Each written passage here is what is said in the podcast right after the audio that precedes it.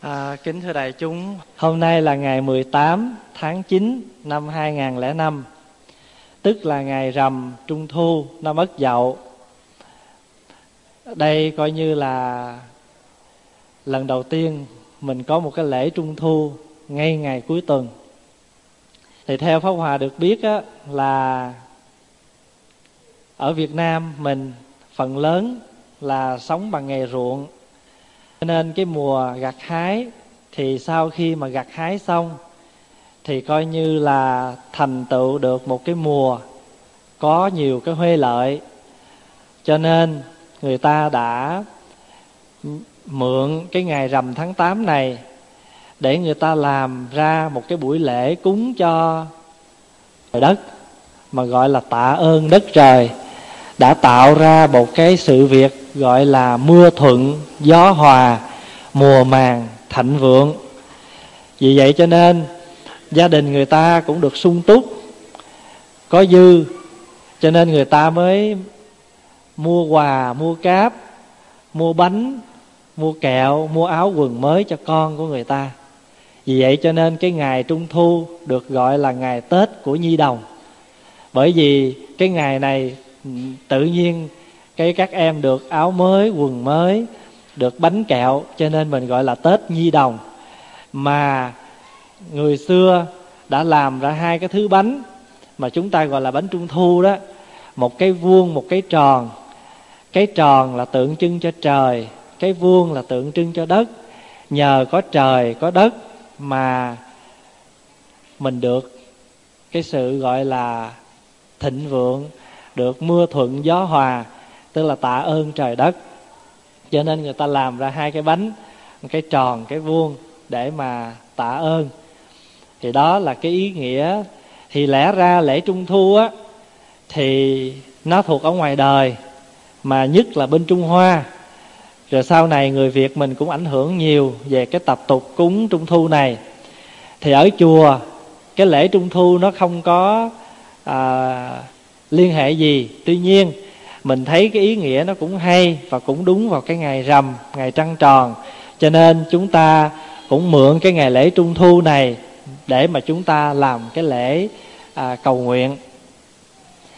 Thì hôm nay cũng là cái ngày lễ chúng ta cầu nguyện cho các nạn nhân bị thiên tai bão lụt ở tại hoa kỳ cho nên năm nay mình không có làm cái lễ trung thu nó rình rang mà chỉ đơn giản à, tất cả chúng ta về đây để góp phần cầu nguyện cho những cái người bị nạn ở bên à, bên Mỹ và cầu nguyện cho họ kẻ âm kẻ đã quá vãng được siêu thoát người hiện còn được à, an nhàn được à, ấm no hạnh phúc. Đó là cái lời cầu nguyện của chúng ta. Và kế đến chúng ta cũng muốn góp một phần nhỏ vào cái sự cứu trợ. Cho nên trong hai tuần ba tuần liên tiếp à, chúng ta đã kêu gọi đóng góp để ủng hộ.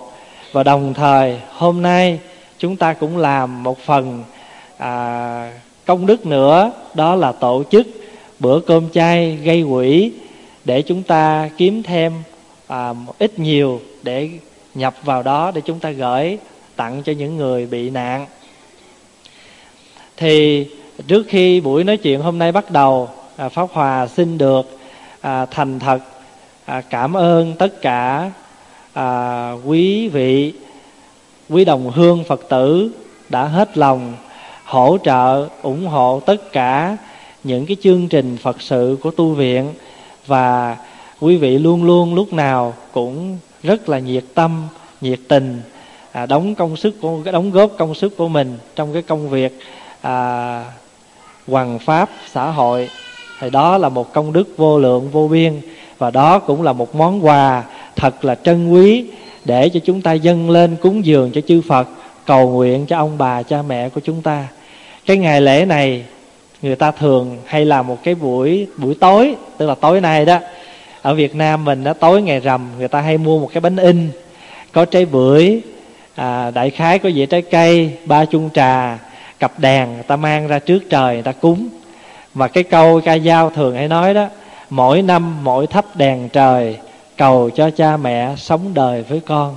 Đó là chúng ta cúng trăng cúng mặt trăng cúng trời vào cái ngày rằm tháng 8 thì ở đây nếu chúng ta không làm được cái phương việc đó thì hôm nay cái phần cúng dường này, mỗi một cái hộp cơm chay mà chúng ta thỉnh mà chúng ta không có nệ hà, cơm ngon hay cơm dở, cơm nóng hay cơm nguội mà chúng ta chỉ đóng góp cái lòng của mình, thì đó là một cái sự ấm áp, trang rãi cái tình thương của mình đối với những cái đồng loại bất hạnh. Giả như, ngày hôm nay, những người nạn nhân đó là chúng ta thì sao? Thì vậy cho nên, khi chúng ta được ở trong một cái cảnh giới mà một cái quốc gia tương đối nó an lành hơn. Chứ thiệt ra ở trên thế giới này không có cái chỗ nào gọi là an ổn hết. Bởi vì sao? Bởi phật đã nói trong kinh rồi, ba cõi không an giống như nhà lửa. Phải không? Ba cõi là ở đâu? Là cõi dục, cõi sắc, cõi vô sắc. Mà chúng ta là những người đang sống trong cõi dục. Cõi dục là cõi làm sao? Cõi dục là cõi ham muốn không có lường. Ham cái gì? Ham tiền, ham sắc đẹp, ham ăn ngon, ham danh vọng, ham ngủ kỹ, ham ăn no, đủ thứ ham hết. Phải không? Ham hơn, ham thua, ham quyền lợi, ham đủ thứ ham. Vì vậy cho nên mà càng ham nhiều thì mình khổ càng nhiều. Vì vậy cho nên cái cõi của mình là cõi dục. Không? Cõi mình là cõi dục. Mà hãy còn trong cõi dục, tức là còn khổ đau. Nhưng mà mình nhờ tu tập cho nên cái phước của mình nó tạo ra rồi mình được ở trong một cái thế giới tương đối an ổn, chứ chưa gọi là hoàn toàn. Chưa gọi là hoàn toàn. Đó, vì vậy cho nên giống như cái gia đình của mình vậy, có ngày thì nó lạnh ngắt như đồng, có ngày thì nó vui như pháo nổ, phải không? Bởi vì sao? Bởi vì bất an mà, nó có an hoài đâu. Hôm nay nó như thế này, hôm nay như thế khác. Gia đình mình cũng là một cái thế giới phải không tiểu thế giới. Mà nhiều tiểu thế giới nó tạo ra một cái đại thế giới, một cái thế giới lớn. Vậy cho nên, đó là cái sự thấy cho rõ để rồi chúng ta nhận, biết mình có được cái hạnh phúc. Mà có thấy cái hạnh phúc đó thì chúng ta làm sao? Cố gắng tu tập nhiều hơn, tạo nhiều cái phước lành hơn. Có dư thì mình trang rãi cho người khác. Để chi? Để mình được luôn luôn ở trong cái thế giới bất an mà mình có phần an. Chứ còn thế giới này là thế giới không có an ổn. Nay dời, mai đổi. Hồi nãy, chúng ta có đọc bốn cái lời quán nguyện của bốn vị đại bồ tát. Ở trong phật giáo đại thừa, có nói đến bốn vị bồ tát, mà bốn vị bồ tát này không có mặt ở trên thế gian này, mà chúng ta biết được là do đức phật thích ca giới thiệu. Mà bốn vị bồ tát này là tượng trưng cho bốn cái hạnh tu. Bốn cái hạnh tu. Chúng ta thường biết nhất là bồ tát quan thế âm. Phải vậy không?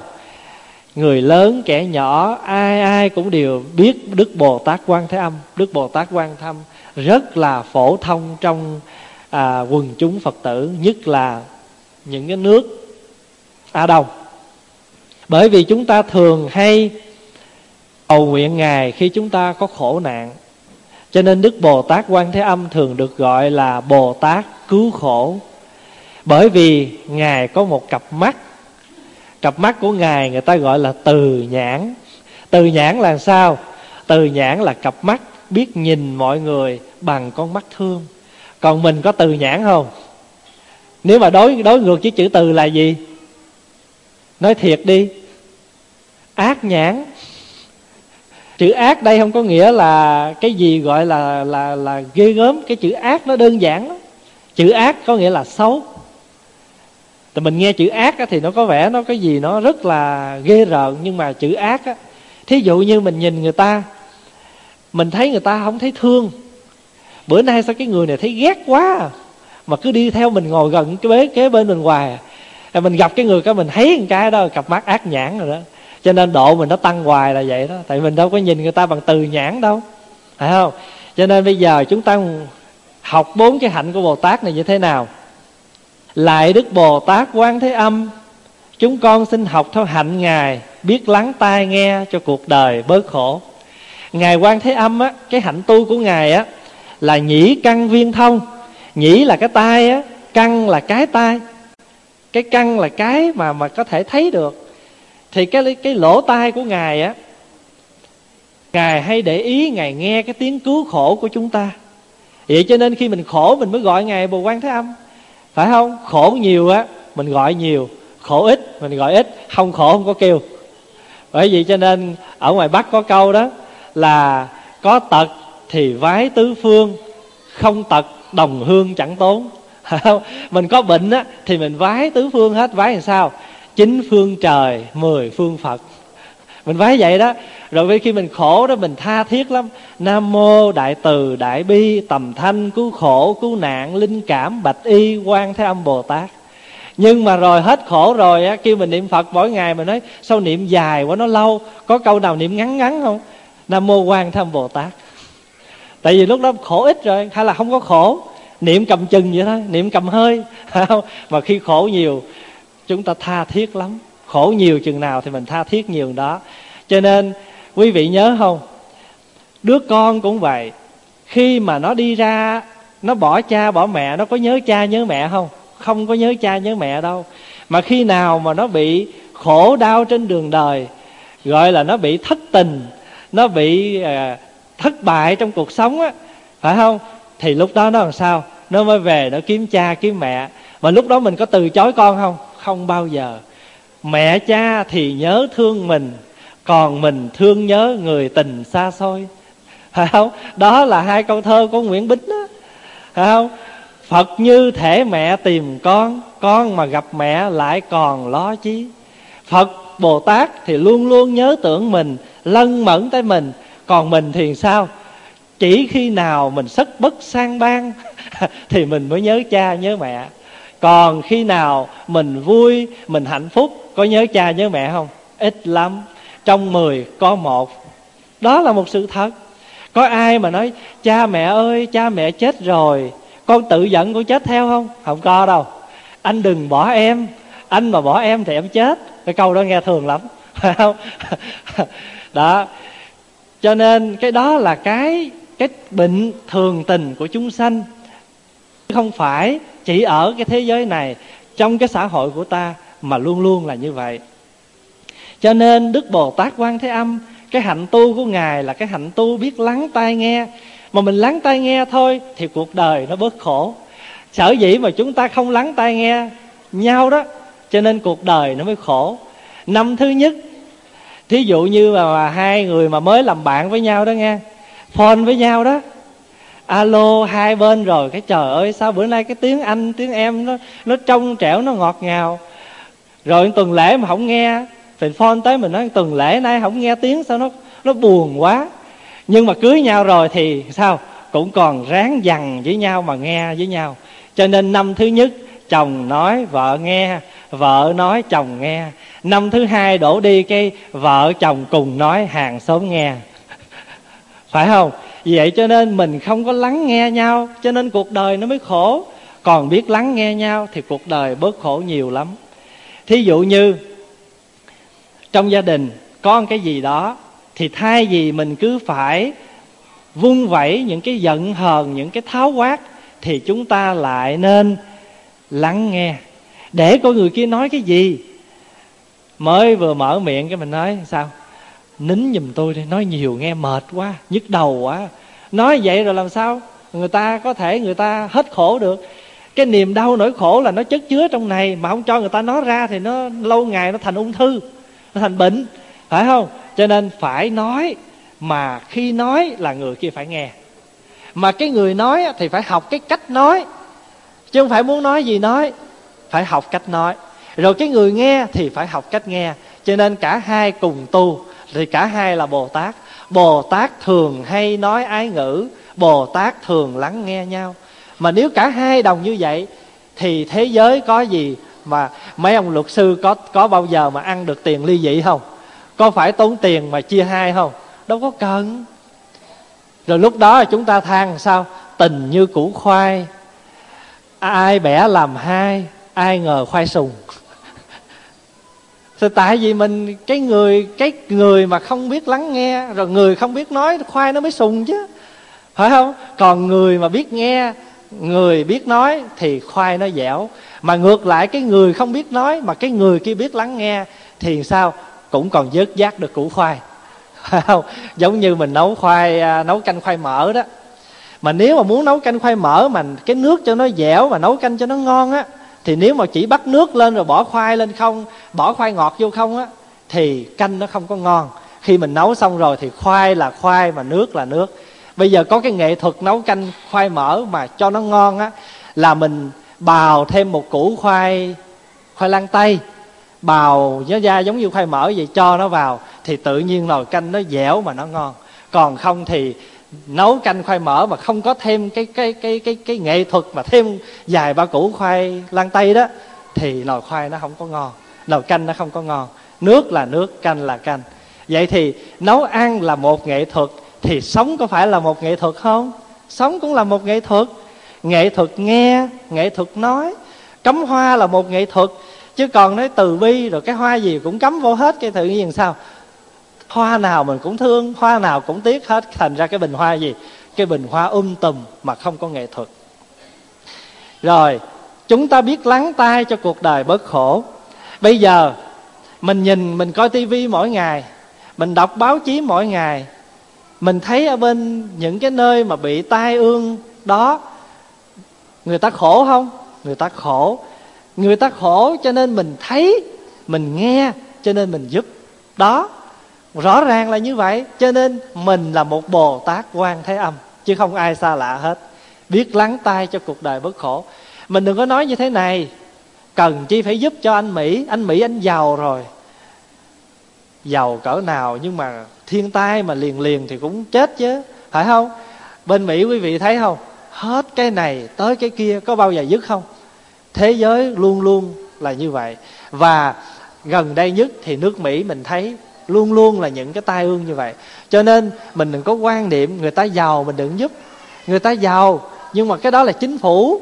Còn giờ mình giúp là mình giúp cho người dân, mình giúp cho những người đang nghèo, đang khổ, đang đói rách. Mình phải giúp cho người ta.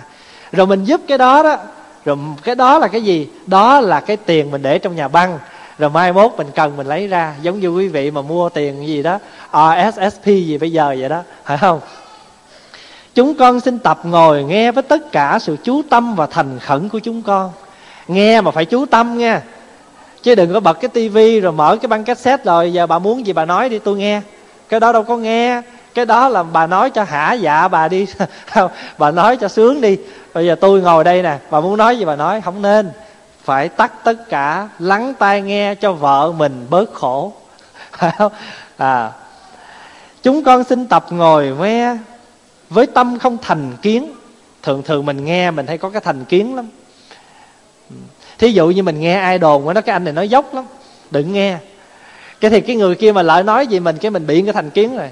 Ông này là chuyên môn nói dốc, cho nên là mình nghe mà mình không có tin. Nghe để đó, không nên. Nghe mà đừng có thành kiến, tại có những khi người ta rất thành thật. Có những lúc người ta rất thành thật. Giống như à, có một cái bài hát á. Có lúc thì nói anh thương em rất là thiệt tình. Nhưng mình nghĩ là thiệt, phải không? Nhưng mà có lúc người ta thành thật, người ta nói vậy nè. Ừ. Nếu mà em nói em đã yêu anh á, thì thật ra em đang dối lòng. Còn anh nói em, anh đã yêu em rồi, thì thật ra anh đang dối anh. Có những lúc người ta nói thiệt vậy mình phải nghe chứ. Có những cái sự thật nó phủ phàng nhưng mà cũng phải nghe, tại vì phải nghe mới hiểu. Còn mình bây giờ mình thích nghe gì biết không? Thích nghe cái gì mà nó ngọt, nó bùi à nó êm tai, nó đúng ý với mình. Còn cái gì mà nó nghịch với mình, nó sái thì mình ít có nghe lắm. Đó, cho nên mình khổ hoài là bởi vì mình luôn luôn mình thích những cái lời ngon ngọt. Xin tập ngồi nghe mà không phán xét, không phản ứng. Đừng phán xét, đừng phản ứng trong khi nghe. Chúng con nguyện tập ngồi nghe để hiểu. Tại vì mình, nếu mà mình không có ngồi nghe thì làm sao mình hiểu? Chúng con xin nguyện ngồi nghe chăm chú để có thể hiểu được những điều đang nghe và cả những điều không nói. Cái này quan trọng lắm á. Nếu mà chúng ta không có cái định á, thì chúng ta không bao giờ nghe được cái tiếng mà không có tiếng đâu. Chỉ khi nào chúng ta ngồi lắng, mà ngồi lắng là ngồi làm sao? Ở đây nó cũng có nghĩa là mình chúng ta có tu thiền đó thiền không có nghĩa là mỗi tối rồi kiếm cái bộ đoàn rồi xếp chân lại, kéo cẳng rồi liêm diêm. Không hẳn vậy đâu. Chúng ta có cái sự lắng trong tâm của mình và để chúng ta nghe được những điều vợ hay chồng chúng ta muốn nói mà không nói được. Ba hòa phó nói ví dụ như thế này. Thí dụ như bây giờ vợ mình đang có một cái nỗi niềm gì đó có thể là cái khó khăn trong gia đình. Bên vợ, bây giờ cần cái sự giúp đỡ của vợ, nhưng mà vợ cũng còn nghĩ tình và sợ mình. Bởi vì nếu mà chúng ta, vợ mà không hỏi ý chồng á, thì nếu mà làm rồi mai mốt có chuyện gì thì không hay, không tốt cho gia đình.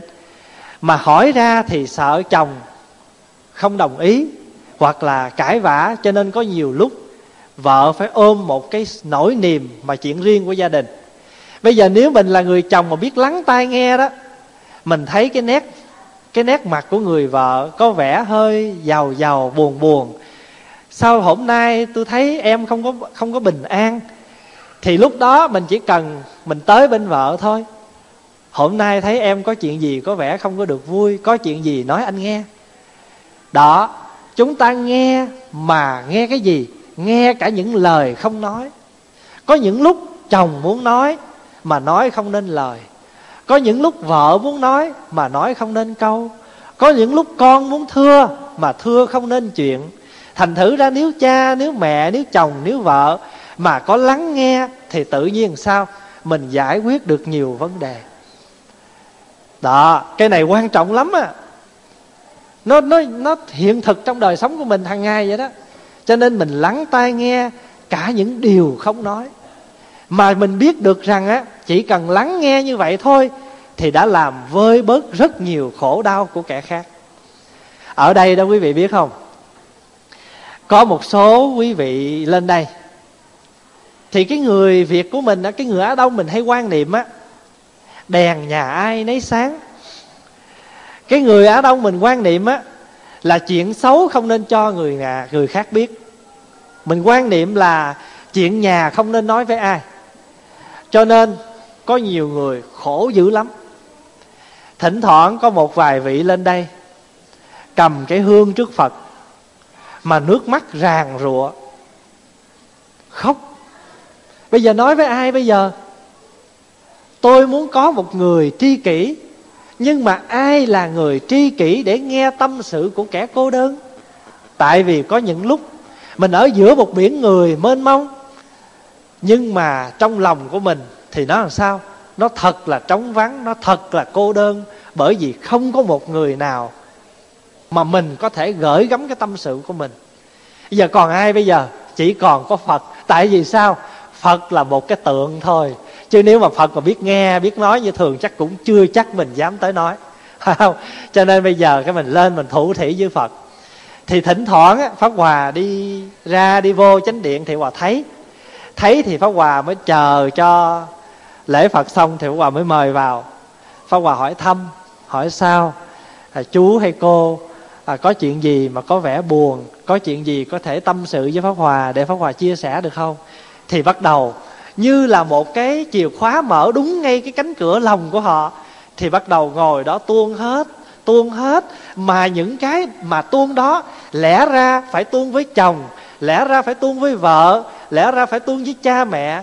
Nhưng mình nghĩ rằng vợ hay chồng không có khả năng lắng nghe, cha mẹ của mình không có khả năng lắng nghe.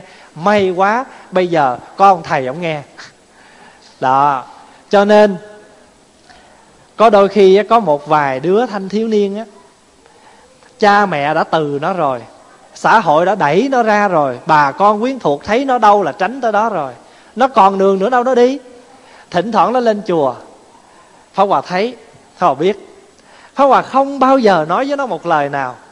Nó lễ phật xong con lễ phật xong con vô đây con chơi với thầy. Nó chừng 13, 14 tuổi thôi. Thì trong cái pháp hòa mới vô ngồi sao? Ngồi bên cạnh nó, để cái tay lên vai của nó, ôm nó một hồi như vậy, cả nửa tiếng đồng hồ. Xong rồi cái thì mình thấy nó nhẹ nhàng, nước mắt nó rớt xuống. Bác hòa nói, mà giờ mình còn muốn khóc. Nước mắt nó rớt xuống rồi cái thì pháp hòa dỗ cái vai nó rồi nó đứng dậy nó xá. Nó nói, thưa thầy, con cảm ơn thầy đã nghe tâm sự của con. Quý vị thấy nó có nói gì không? Nó không nói gì hết mà nó đã nói rất nhiều. Và trước khi nó đưa nó ra tới cửa, nó nói, khi nào con khổ như vậy á, con nhớ tới thầy. Khổ mới nhớ nghe.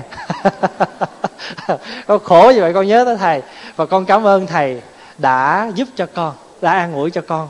Tại vì có những nỗi niềm phải không? Có những niềm riêng lòng không muốn nói phải không? Có những niềm riêng mà chỉ muốn giấu phải không? Mà chỉ có khi nào mà chết là mình mang theo thôi. Cái bài hát mà có những niềm riêng nó hay lắm mà được tuấn ngọc hát là nó còn hay dữ dội nữa. Đó thì nếu mà chúng ta là bồ tát quan thế âm thì chúng ta phải thấy phải biết phải hiểu và phải tập như thế nào. Đâu phải muốn là được phải tập. Có nhiều người đó họ nói chuyện nó không có được uh, gọi là sao? Được ái ngữ đâu họ họ nói chuyện nghe nó trọc lóc, nói chuyện nghe nó thiệt là không có thuận cái tay mình. Nhưng mà đâu phải họ muốn đâu. Có nhiều người họ cũng muốn nói chơi, muốn nói cười, nói giỡn cho người ta vui lắm chứ, nhưng mà họ nói không được. Mà không nói không được, không lẽ giờ mình ghét hoài họ sao? Cho nên thôi, những người như vậy mình cũng nên thương và lắng nghe. Đó đó là mình tu được một cái hạnh của bồ tát quan tham. Như vậy thì mỗi khi chúng ta lại bồ tát quan tham là chúng ta nguyện làm cái gì? Nguyện học cái hạnh của ngài, lắng tai nghe cho cuộc đời bớt khổ. Phải không? Lắng tai nghe, vợ nghe chồng chồng nghe vợ, cha mẹ nghe con cái, mà con cái cũng phải nghe cha mẹ. Rồi, bây giờ chúng ta sang bồ tát thứ hai là bồ tát văn thù sư lợi. Ở trong hình ảnh của các vị bồ tát thì cái vị bồ tát quý vị biết nhiều nhất là bồ tát quan thế âm. Tay thì cầm cái nhành dương tay thì cầm cái tịnh bình. Bồ tát quan âm là ai cũng biết, cái dáng dấp của ngài. Nhưng bồ tát văn thù sư lợi thì ít ai biết. Bồ tát văn thù sư lợi thường ngồi ở trên một con sư tử màu xanh, tay cầm một cái kiếm, một cái thanh gươm. Thì nhiều người mới nói, trời bồ tát sao mà dữ quá, cầm kiếm, cầm gươm.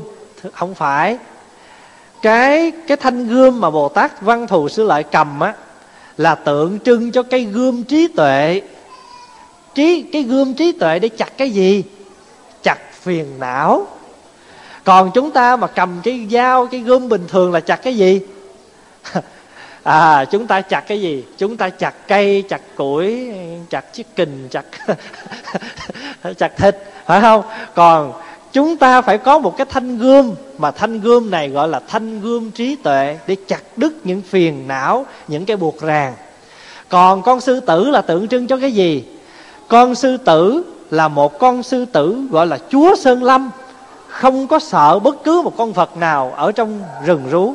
Thì cũng như vậy, chúng ta là một người phật tử, không có khiếp nhược, không có sợ, không có thối lui những cái khó khăn mà chúng ta cần phải tiến bước. Như con mảnh chúa là con sư tử, đi thì không nhanh nhẩu như con thỏ, con nai, đi rất từ từ. Nhưng mà mỗi bước từ từ của con sư tử thì gì? Bật giấu hết những con thú khác. Từng bước của con sư tử làm cho những con thú khác nó sợ, nó khiếp vía. Phải vậy không? Người tu chúng ta cũng vậy. Không hấp tấp, không vụt chạc, đi từ từ, đi từ từ tiến từ từ mà vững chãi vô cùng. Người ta thường nói, vụt tốc thì bất đạt, cái gì mà nhanh nhẩu gấp gọn thì sao? Không có được. Trang hoàng mỹ mãn, mà chúng ta thường hay gọi là chặt khúc nấu nhừ, phải không? Còn nếu chúng ta tu mà chúng ta có cái chuyên là siêng năng, chúng ta có cái cần là chăm chỉ, mà chúng ta có cái siêng năng chăm chỉ, tức là chúng ta có chuyên cần mà siêng năng chăm chỉ mà chuyên cần như vậy, đó là từng bước đi của sư tử. Mà tại sao lại là màu xanh? Bởi vì màu xanh là tượng trưng cho hy vọng. Màu xanh là màu của hy vọng. Mà con người, đó là màu của một cái tươi trẻ, màu của cái sự tiến bước phía trước. Thí dụ như cây lá, nhìn cái cây lá màu xanh thì quý vị thấy gì? Mùa xuân khởi sắc, mùa hè lại đến còn một cái mùa mà để nó thấy nó heo ho là mùa gì? Mùa thu. Còn nhìn cái lá mà nó xanh, đâm chồi nảy lọc là tượng trưng cho cái gì? Cái mùa xuân đang đến. Cái mùa hy vọng lại trở về. Chúng ta cũng như vậy. Ở trên đời này, không có cái gì đó tuyệt đối. Buồn không bao giờ buồn hoài, mà vui cũng không bao giờ vui mãi. Cho nên hôm nay nó buồn, ngày mai nó vui. Tại vì sao? Đời mà. Phải không? Nhậm vận thạnh suy vô bố quý thạnh suy như lộ thảo đầu phô. Cái thạnh cái suy, đừng khiếp sợ, bởi vì thịnh suy giống như là giọt xương trên đầu ngọn cỏ. Phải không? Tình đời bạc bẽo tở như vôi, đen trắng đổi thay lại mấy hồi. Trước mặt vui đùa khen nịnh hót, sau lưng le lưỡi nhúng trề môi. Thường thôi trước mặt thì mình người ta khen, người ta tán thưởng. Người phía là phía sau, người ta le lưỡi, người ta trề môi có tiền, có bạc, lên tột đỉnh, hết bạc, hết danh, xuống dưới ngồi. Chuyện thường thôi. Nghĩ lại cuộc đời, lên rồi xuống, hết vui rồi khổ, có thế thôi. Vui để làm chi? Vui để rồi chuẩn bị cho ngày buồn. Buồn để làm gì? Buồn rồi chuẩn bị đón ngày khổ. phải không mùa đông để làm chi? Có mùa đông thì mới có mùa xuân. Mà có mùa xuân tức có mùa hè. Mà có mùa hè, có lá xanh thì phải có mùa thu. Không có mùa thu thì sao có mùa đông? Cho nên người tu phật sống được đó, sống được dưới thanh gươm trí tuệ của đức văn thù sư lợi rồi, thì bốn mùa không còn chút tai ương, tám tiết phước lớn như đồng hải. Bốn mùa luôn luôn hạnh phúc như vậy. Cho nên cái đại hồng chung đó, quý vị thấy không? Cái đại hồng chung nè bốn cái chấu mà thỉnh đó để xuân, hạ, thu, đông. Mùa nào xây cái chuông theo mùa đó là để tượng trưng cho cái gì? Cái chuông là tượng trưng cho cái người sống có chánh niệm, sống có tỉnh thức. Mà người có chánh niệm, có tỉnh thức rồi thì có bị ràng buộc ở mùa nào không? Không. Mùa nào cũng hạnh phúc, mùa nào cũng an vui. Cho nên cái đại hồng chung để bốn mùa xuân, hạ, thu, đông. Và mỗi mùa chúng ta xoay cái chuông lại để tượng trưng cho cái người có giác ngộ, có tỉnh thức thì sống bình an vô cùng. Cho nên trong cái lời phục nguyện đó, bốn mùa không còn chút tai ương. Không? Xuân, đa, kiết khánh, hạ, báo, bình an, thu, tống, tam tai đồng, nghìn, ba phước. Bốn mùa. Không? Bốn mùa. Xuân thì mùa mùa xuân, mùa hạ hay là mùa đông, mùa thu gì, chúng ta cũng đều bình an như vậy. Như vậy thì đức văn thù sư lợi có một cặp, có một cái gươm trí tuệ. Và cái gươm trí tuệ đó để làm gì? Có một cái trí tuệ để làm chi? Để nhìn sâu vào lòng sự vật và vào lòng người. Sự vật thì thành trụ hoại không, sanh trụ dị diệt, thay đổi luôn luôn. Vì vậy cho nên thấy được cái đó rồi mình còn buồn còn khổ không? Không có buồn, không có khổ. Mà nếu có, bao lâu? 5 phút thôi. Thí dụ như mình nói, tôi bây giờ nghe, tôi bình an lắm. Ai chửi tôi tôi cũng bình thường à. Chưa chắc. Chưa chắc. Người ta chửi còn buồn đó. Nhưng mà ngày xưa đó, buồn ba, bốn bữa. Buồn ngày không đủ, tranh thủ buồn đêm. Bây giờ biết tu rồi biết biết có cái gương trí tuệ rồi. Khứa không đứt, phải không? Khứa từ từ. 5 phút nó cũng đứt. Phải không? Cái dây cây sắt cây dao chặt một cái không đứt, khứa hồi nó cũng đứt. Người tu là cái người mài dũa cắt khứa từ từ mà. Cho nên lỡ cái gương của mình nó có lục nó có cuồng đi, thì chúng ta cưa từ từ nó cũng đứt. Cho nên tu là phải như vậy. Chỉ cần chúng ta có chuyên có cần là chúng ta thành công trong sự nghiệp. Nhắc lại, chuyên là gì? Là siêng năng. Cần là gì? Là chăm chỉ. Siêng năng mà chăm chỉ thì tức là sẽ thành công. Đó, bây giờ, chúng con xin học theo hạnh của ngài là văn thù sư lợi. Biết nhìn sâu vào lòng sự vật. Lòng sự vật là sao? Cuốn sách này nè, cuốn tập này nè, chúng ta gọi là cuốn kinh, cuốn sách nhưng mà thật sự nó có cái gì gọi là kinh, cái gì gọi là sách không? Không có. Tại vì nó chứa những cái lời dạy tốt đẹp thì nó sâu kết lại, chúng ta gọi là kinh. Xé ra từng tờ, chúng ta gọi tờ giấy. Đốt nó thành trò chúng ta gọi đóng trò xé nó ra nhỏ nhỏ, dục vô thùng rác, chúng ta gọi đóng rác. Như vậy thì trước mặt đây là cuốn kinh, hai, ba phút sau thành đóng rác. Vậy thì khi mà cái cái mà chúng ta thấy nó quý chúng ta gọi là kinh. Kẻ không quý cho là cái cuốn bình thường. Ta dục cho sọt rác có, cũng không có buồn không có khổ. Biết nhìn sâu vào lòng sự vật. Bởi vì có những cái gọi là kinh nhưng mà nó cũng không có phải là kinh. Ví dụ như vậy là cái này kêu cái bàn phải không? Nhưng mà thật ra nó có cái gọi là cái bàn không? Đâu có. Gỗ đinh nước sơn, cái kiến, ráp lại cái chúng ta kêu cái bàn. Mà rã nó ra cái chúng ta kêu cái gì? Gỗ là gỗ, đinh là đinh, sơn là sơn, không có cái gì gọi cái bàn hết. Mà những cái không phải là cái bàn, nó gom lại thì chúng ta gọi là cái bàn. Hiểu được như vậy thì chúng ta hiểu được cái câu sự nhìn sâu vào lòng sự vật. Bởi vì biết sự vật là vô thường, là thay đổi mà nếu nói theo tinh thần bát nhã đó, bát nhã tâm kinh mà quý vị thường tụng đó, là sắc tức thị không, mà không tức thị sắc. Hư không, mà chúng ta gọi là hư không, mà trong hư không nó có sắc. Phải vậy không? Trong hư không này có không? Có. Có bụi không? Có. Thử không tin phải không? Để cái kiến thử dày coi. Chừng tuần lễ sau lấy cái tay quẹt một cái có bụi. Chúng ta chớ hề đem bụi thổi lên kiến nha chúng ta không làm gì hết. Để tự nhiên vậy mà lại có bụi. Như vậy thì trong hư không có cái có phải vậy không? Trong hư không có có trong cái không nó có cái có, mà trong cái có nó có cái không. Cái thân này gọi là có, phải không? Và có thiệt không? Đâu có. Chỉ đây, nguyên cái thân này à, kêu cái thân. Mà chỉ đây kêu con mắt. Chỉ đây kêu cái mũi chỉ đây kêu cái tai, có cái gì gọi là cái thân không? Chính những cái không phải là thân, nó tạm hợp lại, chúng ta gọi là thân. Hiểu như vậy thì ai mà có chửi mình, phải không? Muộn chửi mình cái câu gì nó nặng nề. Ví dụ như nói mình ờ, mèo đẻ, chó xanh gì cũng được, mình người xanh thôi chứ. Có chi phải buồn, có chi phải giận. Cho nên chúng ta biết nhìn sâu vào lòng sự vật và vào lòng người là như vậy đó. Còn lòng người thì sao? Lòng người thì sao? Lòng người dễ thấy không? Khó thấy lắm. Quả hổ, quả bì nan quả cốt. Phải không? Tri nhân, tri diện, bất tri tâm. Lòng người sao vẽ được? Cái người mà họ vẽ con cọp á gọi là quả hổ, quả bì, tức là vẽ được con cọp, vẽ được da con cọp, nhưng mà không có vẽ được xương con cọp. Quả hổ họa bì nan quả cốt, khó vẽ được xương con cọp lắm à. Phải không? Biết người, biết mặt, khó biết lòng. Khó lắm.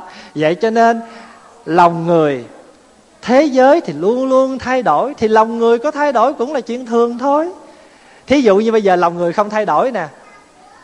Hôm nay cái người đó ghét cái người kia rồi mình lợi mình khuyên người ta đừng ghét nữa. Có nghĩa là mình khuyên người ta thay đổi không? Đúng rồi, mình khuyên người ta thay đổi, đừng ghét nữa. Mà tại sao mình bắt sự vật xung quanh phải cứ phải hoài, lòng người cứ phải như vậy?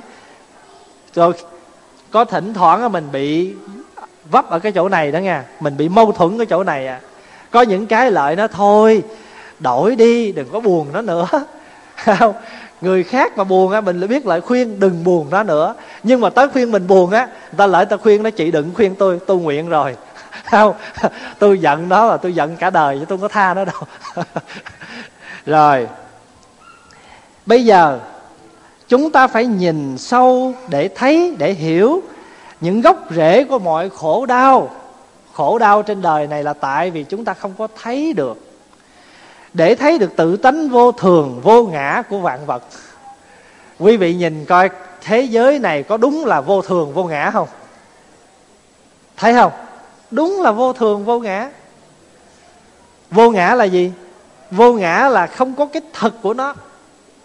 Không có cái thật mà chúng ta gọi là ta và cái của ta.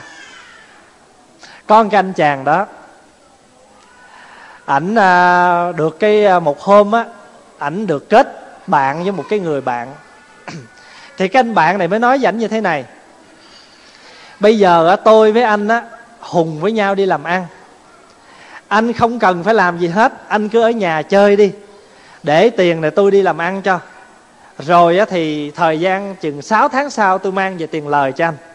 Ảnh nghe như vậy, ảnh đập ống, ảnh đưa hết tiền cho cái người bạn đi làm ăn.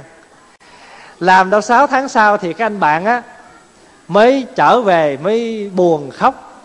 Nói tôi xin lỗi anh nha, tôi đã phụ cái lòng tin của anh. Tiền của anh đã đưa đó, tôi bị à, làm ăn thua lỗ, mất hết rồi. Thôi bây giờ á, mình làm thêm một cái à, một lần nữa đi, lần chót đi. Kỳ này tôi hứa với anh 3 tháng tôi trở về, tôi đưa tiền lại cho anh. Thì anh này mới đem tiền đi và đánh một cái phát về báo cho cái anh này biết là anh ơi tiền của anh làm đó đưa tôi đó tôi làm ăn có tiền rồi. Bây giờ tôi đang làm cho anh một cái việc á, là tôi cưới dùm cho anh một bà vợ. Cho nên anh yên tâm nha. Anh cứ ở nhà anh ở dưới quê anh yên tâm đi. Tôi đã cưới cho anh vợ tôi đã cưới vợ cho anh trên sài gòn rồi. Anh cứ việc yên tâm ở dưới quê mà lo cái chuyện của anh vợ của anh trên sài gòn, để tôi cưới dùm và tôi lo. Quý vị thấy cái chuyện sao tin nổi không? Rồi thì, một tháng hai, một chừng năm sau ảnh mới nói, anh ơi, tôi báo cho anh cái tin mừng là cái tiền mà anh gửi cho tôi đó, tôi cưới vợ dùm cho anh mà hôm nay á, anh có được hai đứa con bây giờ tôi đang làm phước, tôi nuôi dùm hai đứa con anh luôn, cho nên anh đừng có lo mất tiền. Tiền bạc của anh ở trên sài gòn này là tôi nuôi con anh, tôi nuôi vợ anh, và bây giờ sản nghiệp anh đồ sổ ở sài gòn á. Mà anh yên tâm, anh ở dưới quê đi. Anh yên tâm, anh ở dưới quê đi. Tất cả sự nghiệp của anh, tiền tài gì là tôi đã lo trên sài gòn hết rồi. Tới hồi mà ai, cái anh này đó, anh ở dưới quê á, thì cứ lâu lâu á, thì cái ông này ông gửi cái một cái phát về, một cái điện tính về là xin anh gửi thêm tiền về. Lúc này con anh nó lớn, nó cần mua sắm nhiều thứ lắm. Cho nên anh gửi dạng mới trên này để mà lo cho con anh. Thì cái ông này nghe như vậy thì cũng đi làm rồi gửi tiền lên trên sài gòn để mà nuôi vợ, nuôi con ở trên này. Tới hồi mà ông năm, sáu chục tuổi, ông già quá mà mấy chục năm nay là ông cứ nuôi vợ con trên sài gòn. Ông chịu hết nổi, ông già quá cái ông mới đi tìm tới cái người bạn ở trên sài gòn á ảnh mới đi tìm để kiếm lại, nói là bây giờ tôi mấy chục năm nay tôi nuôi vợ nuôi con, bây giờ tôi già rồi. Tôi muốn tìm lại vợ con để tôi nương tựa tuổi già. Thì lúc đó cái người bạn mới khóc, mới nói, trời ơi, tôi xin lỗi anh nghe. Tôi hôm qua nay tôi lu bu quá, tôi không có que báo cho anh biết, cả nhà anh, sản nghiệp anh, vợ con anh hôm qua chết cháy hết trơn. Rồi thì sao? Ở dưới quê thì lo tiền, lo bạc nuôi vợ con trên này tới hồi gặp người bạn để kiếm vợ, kiếm con để nương tựa tuổi già, thì bị người bạn nói rằng, vợ con anh chết cháy hôm qua rồi, sản nghiệp anh nó tiêu rụi hết rồi. Thực tế thì ở trên đời này, không có ai mà dạy như vậy. Không. Nhưng mà chúng ta thì sao đây? Chúng ta có một cái bệnh là lấy cái thật, lấy cái giả làm cái thật, lấy cái huyễn làm cái chơn lấy cái vọng tưởng đảo điên làm cái của mình. Rồi chúng ta cho đó là mình và cái của mình. Nhưng mà khi bừng con mắt dậy, thấy mình tay không? Phải không? Thí dụ như, nhà tôi, tiền của tôi, sản nghiệp của tôi, nhưng mà đùng một cái thì có cái gì là mình, mà có cái gì gọi là của mình không? Có không? Không có bừng con mắt dậy thấy mình tay không? Đó, thì bao nhiêu lâu nay chúng ta làm một cái việc y như cái anh chàng khờ. Đổ mồ hôi nước mắt, mà chúng ta thường nói là đổ mồ hôi trán, dán mồ hôi đầu để nuôi cái gì? Để nuôi cái mà chúng ta gọi là ta và cái của ta. Nhưng mà khi tới cái phút vô thường mà chúng ta xuôi tay nhắm mắt thì chúng ta có mang được cái gì gọi là ta và cái của ta đi theo không? Hay là đi với hai bàn tay trắng? Đi với hai bàn tay trắng vậy rồi sao? Cứ nuôi hoài cái vọng tưởng đó. Cho nên có nhiều người á, họ chỉ mong sao mà có cái lời nói dối cũng được nữa. Phải không?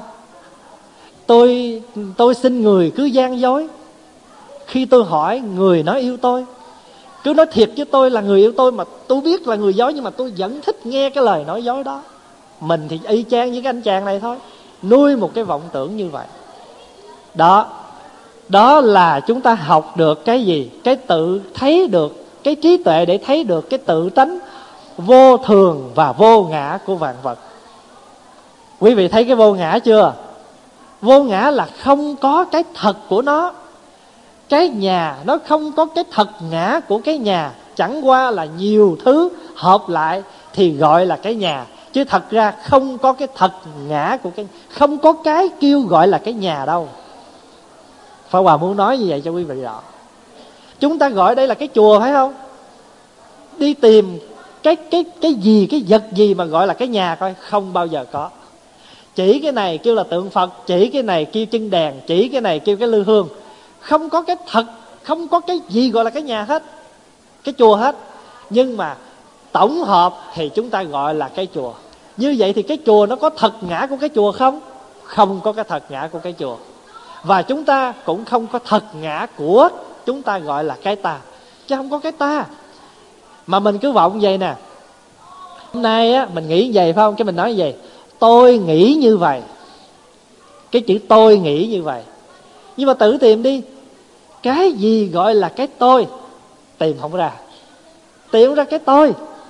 Chẳng qua là ngay lúc đó có một cái tư tưởng như vậy, thì chúng ta gọi là tôi nghĩ. Thì chúng ta nói có cái chữ tôi trong đó chứ thiệt ra không có cái tôi. Mà cũng không có cái gì của tôi hết. Hiểu được như vậy gọi là hiểu được không có cái vô thừa, có cái vô thường, vô ngã mà chúng ta phải hiểu thôi hôm nay à, mình à, đáng ví là bốn vị bồ tát mà mình mới được có hai vị thôi. Là thôi có dịp khác thì pháp hòa xin chia sẻ với đại chúng thêm hai vị bồ tát nữa. Mà hôm nay thì pháp hòa xin thành thật à, tri ân tất đại chúng à, quý đồng hương phật tử đã ủng hộ cho chương trình à, buổi công chay gây quỹ này.